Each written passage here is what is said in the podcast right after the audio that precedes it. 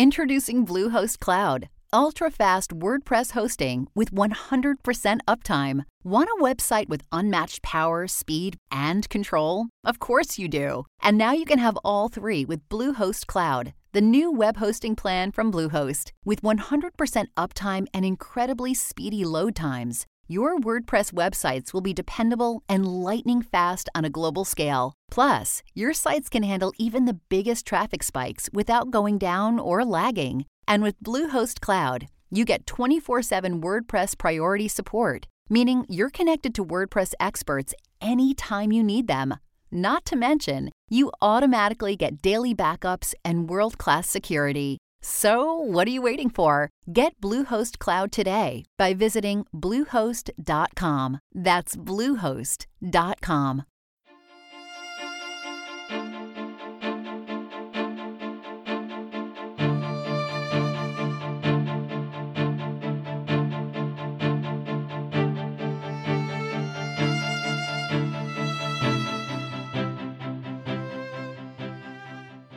Welcome, everyone, to the new 1001 Sherlock Holmes Stories podcast.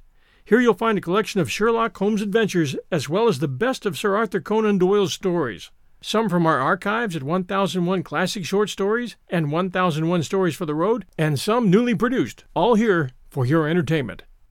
And today's story is The Adventure of the Red Circle, another Sherlock Holmes adventure from Sir Arthur Conan Doyle. And now, The Adventure of the Red Circle. Well, Mrs. Warren, I cannot see that you have any particular cause for uneasiness, nor do I understand why I, whose time is of some value, should interfere in the matter.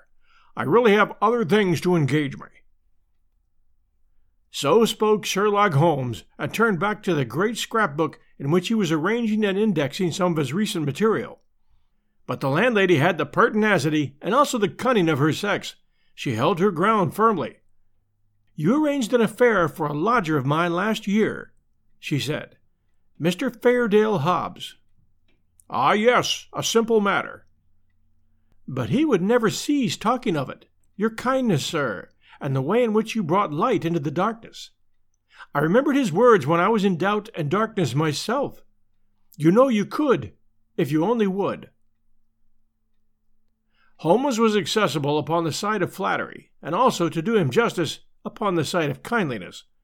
The two forces made him lay down his gum brush with a sigh of resignation and push back his chair. Well, well, Mrs. Warren, let us hear about it then. You don't object to tobacco, I take it? Thank you, Watson. The matches. You are uneasy, as I understand, because your new lodger remains in his rooms and you cannot see him. Why, bless you, Mrs. Warren, if I were your lodger, you would often not see me for weeks on end. No doubt, sir, but this is different. It frightens me, Mr. Holmes. I can't sleep for fright.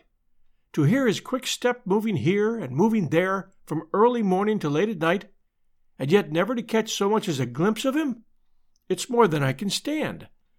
My husband is as nervous over it as I am. But he is out at his work all day, while I get no rest from it. What is he hiding for? What has he done? Except for the girl, I'm all alone in the house with him, and it's more than my nerves can stand. Holmes leaned forward and laid his long, thin fingers upon the woman's shoulder. He had an almost hypnotic power of soothing when he wished. The scared look faded from her eyes, and her agitated features smoothed into their usual commonplace. She sat down in the chair which he had indicated. If I take it up, I must understand every detail, said he. Take time to consider. The smallest point may be the most essential. You say that the man came ten days ago and paid you for a fortnight's board and lodging. He asked my terms, sir. I said fifty shillings a week. There is a small sitting room and bedroom, and all complete, at the top of the house. Well? He said, I'll pay you five pounds a week if I can have it on my own terms. I'm a poor woman, sir, and Mr. Warren earns little, and the money meant much to me. He took out a ten pound note and held it out to me then and there. You can have the same every fortnight for a long time to come if you keep the terms, he said. If not, I'll have no more to do with you. What were the terms? Well, sir, they were that he was to have a key of the house. That was all right. Lodgers often have them. Also, that he was to be left entirely to himself and never, upon any excuse, to be disturbed. Nothing wonderful in that, surely. Not in reason, sir. But this is all out of reason. He has been there for ten days, and neither Mr. Warren nor I nor the girl has once set eyes upon him. We can hear that quick step of his pacing up and down, up and down, night, morning, and noon, and except on that first night, he had never once gone out of the house. Oh, he went out the first night, did he? Yes, sir, and returned very late, after we were all in bed. He told me after he had taken the rooms that he would do so, and asked me not to bar the door. I heard him come up the stairs after midnight. How about his meals? It was his particular direction that we should always, when he rang, leave his meal upon a chair outside his door. Then he rings again when he has finished, and we take it down from the same chair. If he wants anything else, he prints it on a slip of paper and leaves it. He prints it? Yes, sir. Prints it in pencil. Just the word, nothing more. Here's the one I brought to show you. Soap. Here's another. Match. This is one he left the first morning. Daily Gazette. I leave that paper with his breakfast every morning. Dear me, Watson, said Holmes, staring with great curiosity at the slips of foolscap which the landlady had handed to him. This is certainly a little unusual. Seclusion I can understand, but why print? Printing is a clumsy process. Why not write? What would it suggest to you, Watson?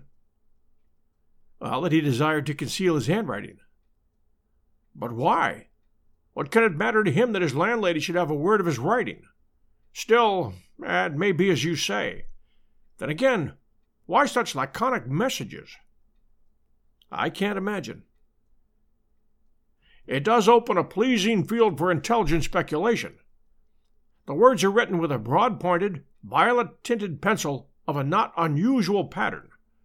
You will observe that the paper is torn away at the side here after the printing was done, so that the S of soap is partly gone. Suggestive, Watson, is it not? Of caution? Exactly. There was evidently some mark, some thumbprint, something which might give a clue to the person's identity. Now, Mrs. Warren, you say that the man was of middle size, dark, and bearded. What age would he be? Oh, youngish, sir, not over thirty. Well, can you give me no further indications? He spoke good English, sir, and I thought he was a foreigner by his accent. And he was well dressed.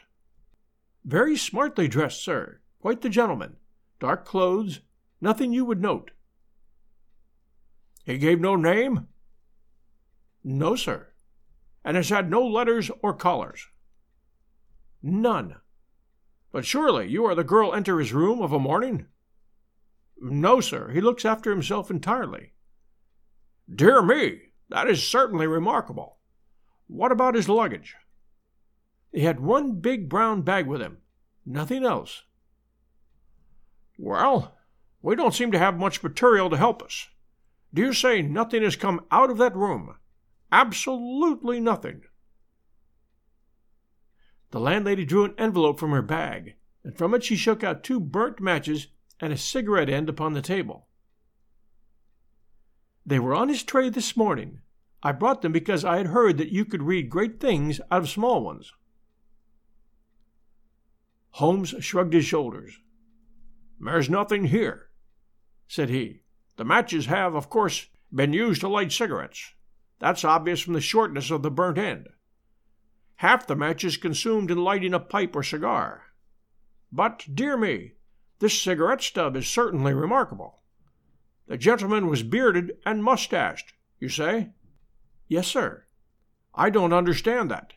I should say that only a clean shaven man could have smoked this. Why, Watson, Even your modest mustache would have been singed. A holder? I suggested. No, no, the end is matted. I suppose there could not be two people in your rooms, Mrs. Warren? No, sir. He eats so little that I often wonder I can keep life in one. Well, I think we must wait for a little more material. After all, you have nothing to complain of. You have received your rent, and he is not a troublesome lodger, although he is certainly an unusual one. He pays you well, and if he chooses to lie concealed, it's of no direct business of yours. We have no excuse for an intrusion upon his privacy until we have some reason to think that there is a guilty reason for it. I've taken up the matter, and I won't lose sight of it. Report to me if anything fresh occurs, and rely upon my assistance if it should be needed. We'll return to our show right after this message from our sponsor. And now, back to our show.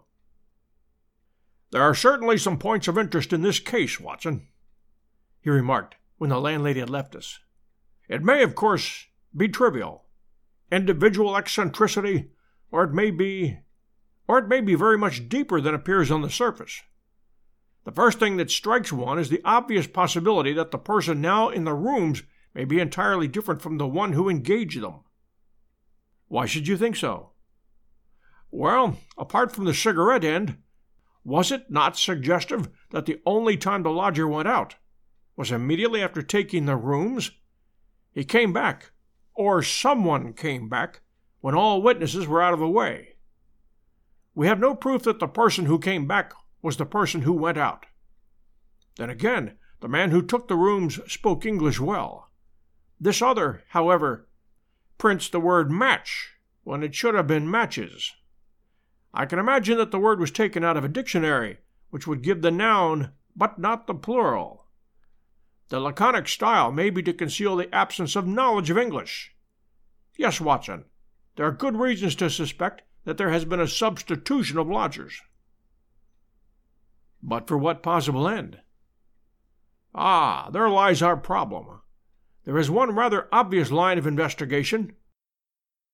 He took down the great book in which, day by day, he filed the agony columns of the various London journals.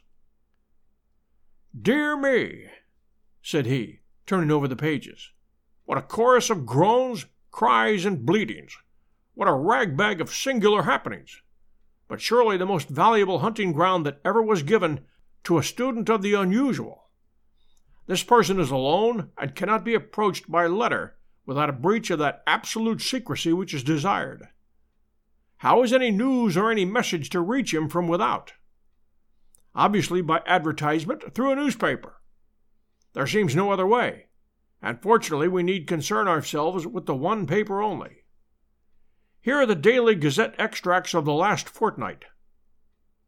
Lady with a black boa at Prince's Skating Club. Oh, that one we can pass. Surely Jimmy will not break his mother's heart. That appears to be irrelevant. If the lady who fainted on Brixton bus. Ah, she doesn't interest me. Every day my heart longs. Bleat, Watson. Unmitigated bleat. Ah, this is a little more possible. Listen to this. Be patient. We will find some means of communications. Meanwhile, this column G. That is two days after Mrs. Warren's lodger arrived. That sounds plausible, does it not? The mysterious one could understand English, even if he couldn't print it. Let us see if we can pick up the trace again. Uh, yes, here we are. Three days later. Am making successful arrangements. Patience and prudence. The clouds will pass. G and nothing for a week after that. Then comes something much more definite. The path is clearing. If I find chance signal message, remember code agreed 1A, 2B, and so on. You will hear soon. G. That was in yesterday's paper, and there's nothing in today's. It's all very appropriate to Mrs. Warren's lodger. If we wait a little, Watson, I don't doubt that the affair will grow more intelligible. And so it proved. For in the morning I found my friend standing on the hearth rug with his back to the fire and a smile of complete satisfaction upon his face. How's this, Watson? he cried, picking up the paper from the table. A high red house with white stone facings. Third floor. Second window left. After dusk. G. That's definite enough. I think after breakfast we must make a little reconnaissance of Mrs. Warren's neighborhood. Ah, Mrs. Warren, what news do you bring us this morning? Our client had suddenly burst into the room with an explosive energy which told of some new and momentous development. It's a police matter, Mr. Holmes, she cried. I'll have no more of it. He shall pack out of there with his baggage. I would have gone straight up and told him so, only I thought it was but fair to you to take your opinion first. But I'm at the end of my patience, and when it comes to knocking my old man about. Knocking Mr. Warren about? Using him roughly, anyway. But who used him roughly? Ah, that's what we want to know. It was this morning, sir. Mr. Warren is a timekeeper at Morton and Waylight's in Tottenham Court Road. He has to be out of the house before seven. Well, this morning he had not gone ten paces down the road when two men came up behind him, threw a coat over his head, and bundled him into a cab that was beside the curb. They drove him an hour, and then opened the door and shot him out. He lay in the roadway so shaken in his wits that he never saw what became of the cab. When he picked himself up, he found he was on Hampstead Heath, so he took a bus home, and there he lies now on his sofa, when I came straight round to tell you what has happened. Most interesting, said Holmes. Did he observe the appearance of these men? Did he hear them talk? No, he is clean dazed. He just knows that he was lifted up as if by magic and dropped as if by magic. Two at least were in it, and maybe three. And you connect this attack with your lodger? Well, we've lived there fifteen years, and no such happenings ever came before. I've had enough of him. Money's not everything. I'll have him out of my house before the day is done. I suggest you wait a bit, Mrs. Warren. Do nothing rash. I begin to think that this affair may be very much more important than appeared at first sight. It is clear now that some danger is threatening your lodger. It is equally clear that his enemies, lying in wait for him near your door, mistook your husband for him in the foggy morning light. On discovering their mistake, they released him what they would have done had it not been a mistake. We can only conjecture. Well, what am I to do, Mr. Holmes? I have a great fancy to see this lodger of yours, Mrs. Warren. I don't see how that is to be managed, unless you break in the door. I always hear him unlock it as I go down the stair after I leave the tray. He has to take the tray in. Surely we could conceal ourselves and see him do it. The landlady thought for a moment. Well, sir, there's the box room opposite. I could arrange a looking glass, maybe, and if you were behind the door. Excellent, said Holmes. When does he lunch? At about one, sir. Then Dr. Watson and I will come round in time. For the present, Mrs. Warren, good-bye. At half past twelve, we found ourselves upon the steps of Mrs. Warren's house, a high, thin, yellow brick edifice in Great Orme Street, a narrow thoroughfare at the northeast side of the British Museum. Standing as it does near the corner of the street, it commands a view down Howe Street, with its row of pretentious houses. Holmes pointed with a chuckle to one of these, a row of residential flats, which projected so that they could not fail to catch the eye. See, Watson, said he, high red house with stone facings. There is the signal station, all right. We know the place and we know the code so surely our task should be simple. There's a to rent card in that window. It's evidently an empty flat to which the Confederate has access. Well, Mrs. Warren, what now? I have it all ready for you. If you will both come up and leave your boots below on the landing, I'll put you there now. It was an excellent hiding place which she had arranged. The mirror was so placed that, seated in the dark, we could very plainly see the door opposite.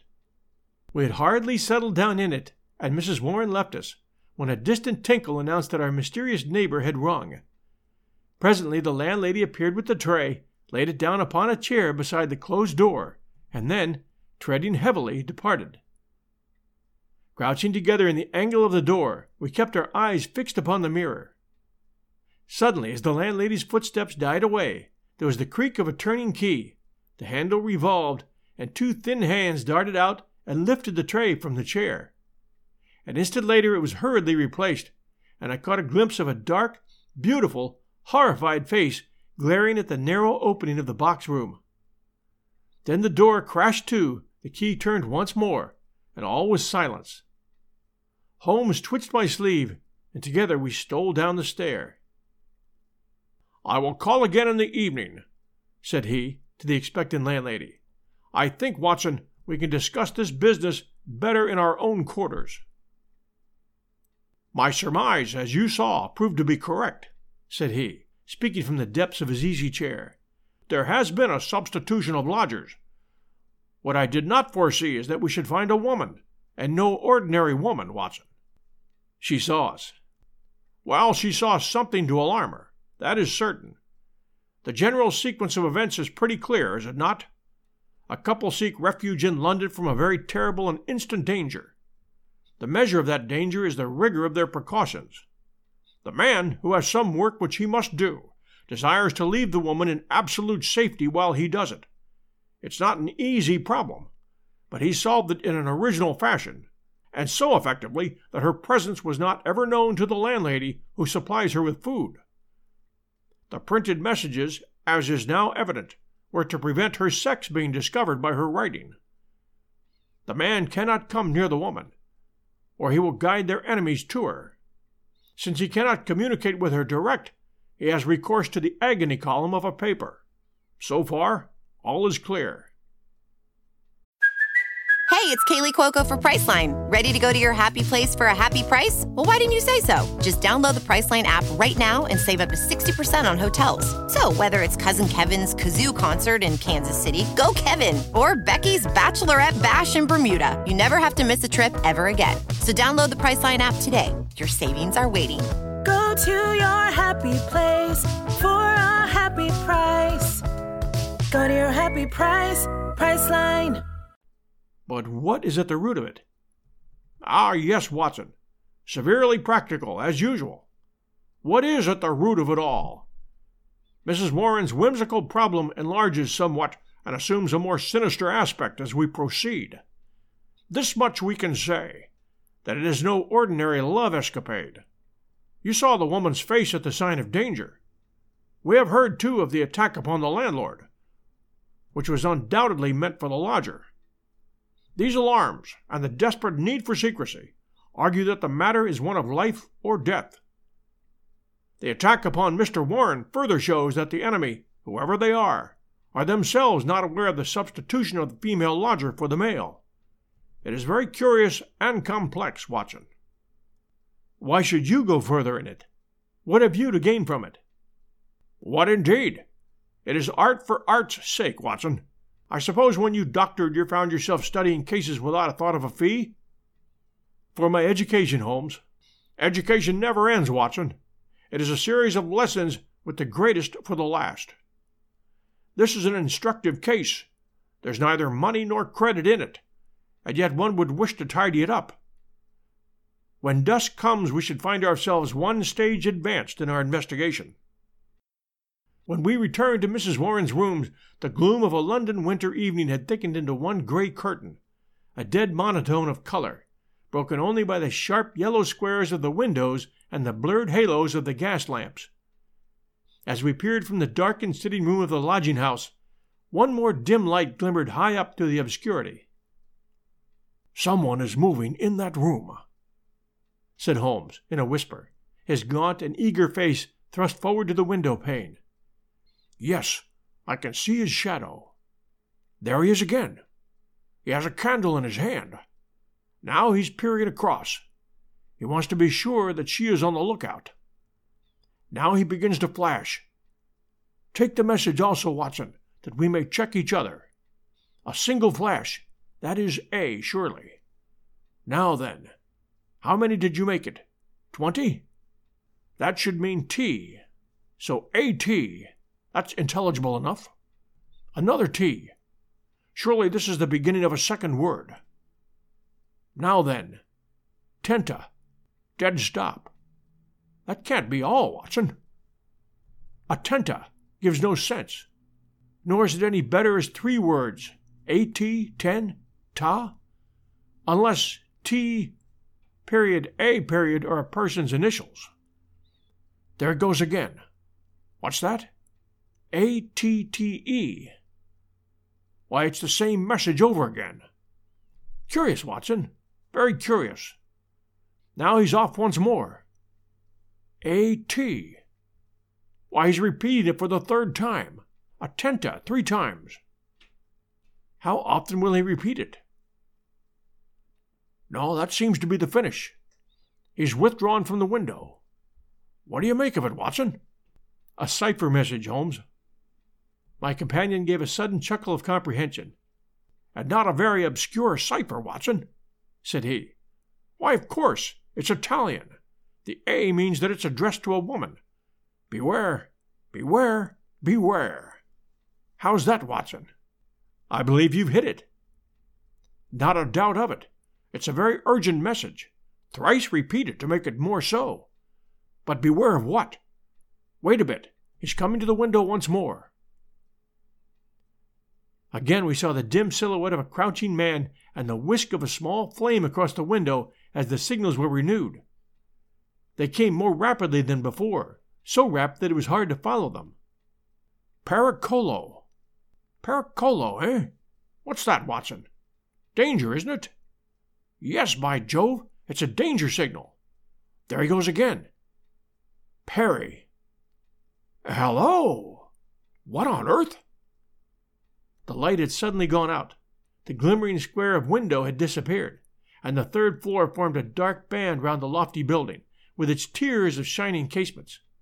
That last warning cry had been suddenly cut short. How, and by whom? The same thought occurred on the instant to us both.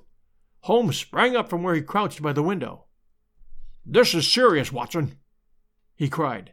There is some devilry going forward. Why should such a message stop in such a way? I should put Scotland Yard in touch with this business, and yet it is too pressing for us to leave. Shall I go for the police? We must define the situation a little more clearly. It may bear some more innocent interpretation. Come, Watson, let us go across ourselves and see what we can make of it. Part 2 As we walked rapidly down Howe Street, I glanced back at the building which we had left. There, dimly outlined at the top window, I could see the shadow of a head, a woman's head, gazing tensely, rigidly out into the night, waiting with breathless suspense for the renewal of that interrupted message. At the doorway of the Howe Street flats, a man, muffled in a cravat and greatcoat, was leaning against the railing. He started as the hall light fell upon our faces. Holmes! he cried. Why, Gregson! said my companion as he shook hands with the Scotland Yard detective.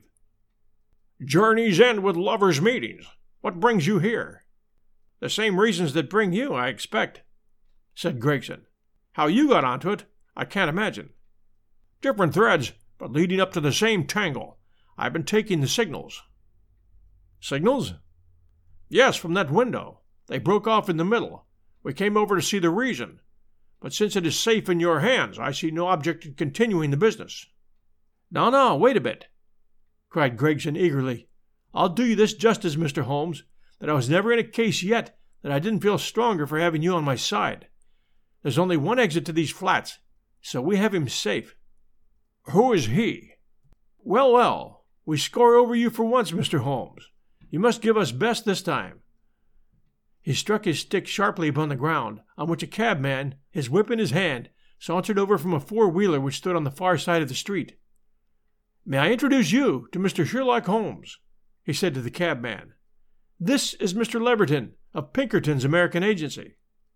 The hero of the Long Island Cave mystery, said Holmes. Sir, I'm pleased to meet you. The American, a quiet, businesslike young man with a clean shaven, flushed up at the words of commendation. I'm on the trail of my life now, Mr. Holmes, said he, if I can get Giorgiano. What? Giorgiano of the Red Circle? Oh, he has a European fame, has he? Well, we've learned all about him in America. We know he's at the bottom of 50 murders, and yet we have nothing positive we can take him on. I tracked him over from New York, and I've been close to him for a week in London, waiting some excuse to get my hand on his collar. Mr. Gregson and I ran him to the ground in that big tenement house, and there's only one door, so he can't slip us. There's three folk come out since he went in, but I'll swear he wasn't one of them. Mr. Holmes talks of signals, said Gregson. I expect as usual. He knows a good deal that we don't. In a few clear words, Holmes explained the situation as it appeared to us. The American struck his hands together with vexation. Ah, he's on to us, he cried. Why do you think so? Well, it figures out that way, does it not? Here he is, sending out messages to an accomplice. There are several of his gang in London. Then, suddenly, just as by your own account he was telling them that there was danger, he broke short off. What could it mean except that from the window he had suddenly either caught sight of us in the street, or in some way come to understand how close the danger was, and that he must act right away, if he was to avoid it? What do you suggest, Mr. Holmes? That we go up at once and see for ourselves. But we have no warrant for his arrest. He is in unoccupied premises under suspicious circumstances, said Gregson. That's good enough for the moment. When we have him by the heels, we can see if New York can't help us to keep him. I'll take the responsibility of arresting him now. Our official detectives may blunder in the matter of intelligence, but never in that of courage. Gregson climbed the stair to arrest this desperate murderer with the same absolutely quiet and businesslike bearing with which he could have ascended the official staircase of Scotland Yard. The Pinkerton man had tried to push past him, but Gregson had firmly elbowed him back. London dangers were apparently the privilege of the London force. The door of the left hand flat upon this third landing was standing ajar. Gregson pushed it open. Within all was absolute silence and darkness. I struck a match and lit the detective's lantern. As I did so, and as the flicker steadied into a flame, we all gave a gasp of surprise. On the deal boards of the carpetless floor there was outlined a fresh track of blood. The red steps pointed toward us and led away from an inner room, the door of which was closed. Gregson flung it open and held his light full blaze in front of him, while we all peered eagerly over his shoulders. In the middle of the floor of the empty room was huddled the figure of an enormous man his clean shaven, swarthy face grotesquely horrible in its contortion, and his head encircled by a ghastly crimson halo of blood, lying in a broad wet circle upon the white woodwork. His knees were drawn up, his hands thrown out in agony, and from the center of his broad, brown, upturned throat there projected the white haft of a knife driven blade, deep into his body. Giant as he was, the man must have gone down like a pole-axed ox before that terrific blow. Beside his right hand, a most formidable horn handled, two edged dagger lay upon the floor, and near it, a black kid glove. By George, it's Black Giorgiano himself! cried the American detective. Someone has got ahead of us this time. Here is the candle in the window, Mr. Holmes, said Gregson. Why, whatever are you doing? Holmes had stepped across, had lit the candle, and was passing it backward and forward across the window panes. Then he peered into the darkness, blew the candle out, and threw it on the floor. I rather think that will be helpful, said he. He came over and stood in deep thought while the two professionals were examining the body. You say that three people came out from the flat while you were waiting downstairs, said he at last. Did you observe them closely? Yes, I did. Was there a fellow about thirty, black bearded, dark, of middle size? Yes, he was the last to pass me. That is your man, I fancy. I can give you his description, and we have a very excellent outline of his footmark. That should be enough for you. Not much, Mr. Holmes, among the millions of London. Perhaps not. That's why I thought it best to summon this lady to your aid. We all turned round at the words. There, framed in the doorway, was a tall and beautiful woman, the mysterious lodger of Bloomsbury. Slowly she advanced, her face pale and drawn with a frightful apprehension, her eyes fixed and staring, her terrified gaze riveted upon the dark figure on the floor. You have killed him, she muttered. Oh, Dio mio! You have killed him! Then I heard a sudden sharp intake of her breath, and she sprang into the air with a cry of joy. Round and round the room she danced, her hands clapping, her dark eyes gleaming with delighted wonder, and a thousand pretty Italian exclamations pouring from her lips. It was terrible and amazing to see such a woman so convulsed with joy at such a sight. Suddenly she stopped and gazed at us all with a questioning stare. But you, you are police, are you not? You have killed Giuseppe Giorgiano. Is it not so? We are police, madam. She looked round into the shadows of the room. But where then is Gennaro? she asked. He is my husband, Gennaro Lucca. I am Emilia Lucca, and we are both from New York. Where is Gennaro? He called me this moment from this window, and I ran with all my speed. It was I who called, said Holmes. You? How could you call? Your cipher was not difficult, madam. Your presence here was desirable. I knew I had only to flash Vieni, and you would surely come. The beautiful Italian looked with awe at my companion. I do not understand how you know these things, she said. Giuseppe Giorgiano. How did he? She paused, and then suddenly her face lit up with pride and delight. Now I see it. My Gennaro, my splendid, beautiful Gennaro, who has guarded me safe from all harm. He did it. With his own strong hand, he killed the monster. Oh, Gennaro, how wonderful you are! What woman could ever be worthy of such a man? Well, Mrs. Lucca, said the prosaic Gregson, laying his hand upon the lady's sleeve with as little sentiment as if she were a Notting Hill hooligan, I am not very clear yet who you are, or what you are, but you've said enough to make it very clear that we shall want you at Scotland Yard. One moment, Gregson, said Holmes. I rather fancy that this lady may be as anxious to give us information as we can be to get it.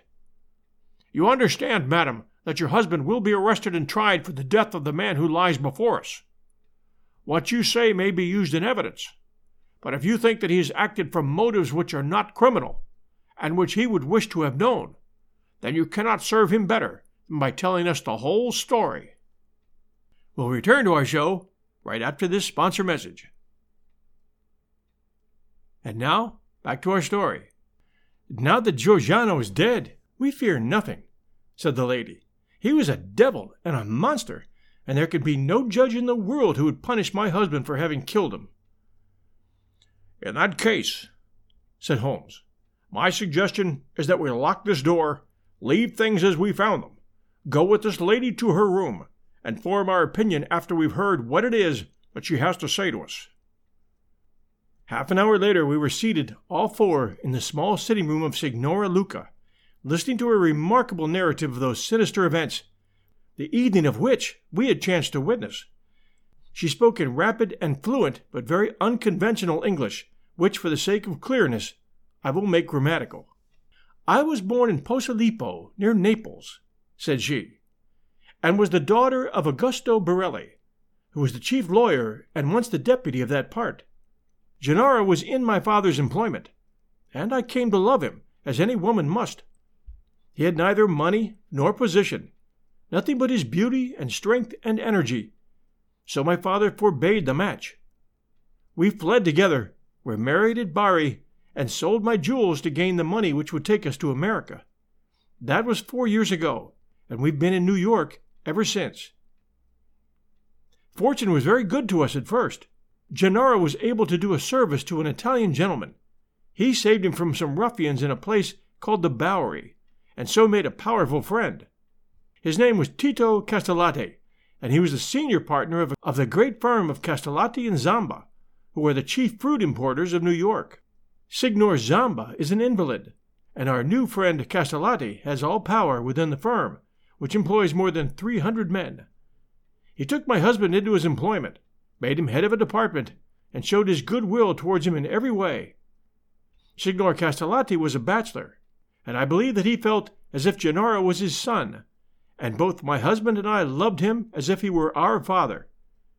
We had taken and furnished a little house in Brooklyn, and our whole future seemed assured, when that black cloud appeared which was soon to overspread our sky. One night, when Gennaro returned from his work, he brought a fellow countryman back with him. His name was Giorgiano, and he had come also from Posillipo. He was a huge man, as you can testify, for you have looked upon his corpse. Not only was his body that of a giant, but everything about him was grotesque, gigantic, and terrifying. His voice was like thunder in our little house. There was scarce room for the whirl of his great arms as he talked.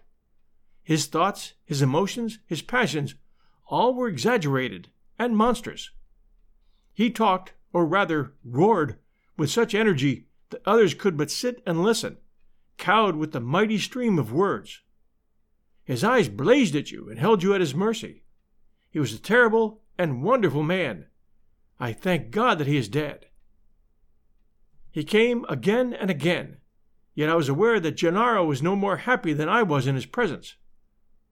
My poor husband would sit pale and listless, listening to the endless raving upon politics and upon social questions which made up our visitor's conversation. Gennaro said nothing, but I, who knew him so well, could read in his face some emotion which I had never seen there before. At first I thought it was dislike, and then, gradually, I understood that it was more than dislike. It was fear, a deep, secret, shrinking fear. That night, the night I read his terror, I put my arms around him, and I implored him by his love for me and by all that he held dear to hold nothing from me, and to tell me why this huge man overshadowed him so. He told me, and my own heart grew cold as ice as I listened. My poor Gennaro, in his wild and fiery days, when all the world seemed against him and his mind was driven half mad by the injustices of life, had joined a Neapolitan society, the Red Circle, which was allied to the old Carbonari. The oaths and secrets of this brotherhood were frightful, but once within its rule, no escape was possible. When we had fled to America, Gennaro thought that he had cast it off forever. What was his horror one evening to meet in the streets the very man who had initiated him in Naples, the giant Gorgiano, a man who had earned the name of Death in the south of Italy, for he was red to the elbow in murder. He had come to New York to avoid the Italian police, and had already planted a branch of this dreadful society in his new home. All this Gennaro told me and showed me a summons which he had received that very day, a red circle drawn upon the head of it, telling him that a lodge would be held upon a certain date, and that his presence at it was required and ordered. That was bad enough, but worse was to come. I had noticed for some time that when Giorgiano came to us, as he constantly did, in the evening, he spoke much to me, and even when his words were to my husband, those terrible, glaring, wild beast eyes of his were always turned upon me. One night his secret came out. I had awakened what he called love within him, the love of a brute, a savage. Gennaro had not yet returned when he came. He pushed his way in, seized me in his mighty arms, hugged me in his bear's embrace, covered me with kisses, and implored me to come away with him. I was struggling and screaming when Gennaro entered and attacked him. He struck Gennaro senseless and fled from our house, which he was never more to enter. It was a deadly enemy that we made that night. A few days later came the meeting. Gennaro returned from it with a face which told me that something dreadful had occurred. It was worse than we could have imagined possible. The funds of the society were raised by blackmailing rich Italians and threatening them with violence should they refuse the money. It seems that Castellati, our dear friend and benefactor, had been approached. He had refused to yield to threats, and he had handed the notices to the police. It was resolved now that such an example should be made of them as would prevent any other victim from rebelling. At the meeting, it was arranged that he and his house should be blown up with dynamite. There was a drawing of lots as to who should carry out the deed. Gennaro saw our enemy's cruel face smiling at him as he dipped his hand in the bag. No doubt it had been prearranged in some fashion, for it was the fatal disk with the red circle upon it, the mandate for murder, which lay upon his palm. He was to kill his best friend, or he was to expose himself and me to the vengeance of his comrades. It was part of their fiendish system to punish those whom they feared or hated by injuring not only their own persons, but those whom they loved. And it was the knowledge of this which hung as a terror over my poor Gennaro's head and drove him nearly crazy with apprehension. All that night we sat together, our arms round each other, each strengthening each for the troubles that lay before us. The very next evening we had been fixed for the attempt.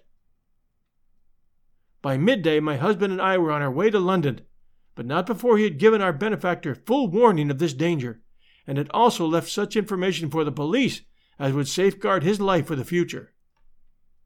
The rest, gentlemen, you know for yourselves.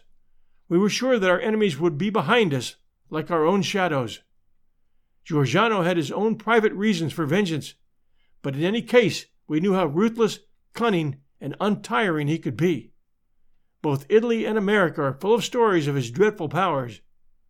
If ever they were exerted, it would be now.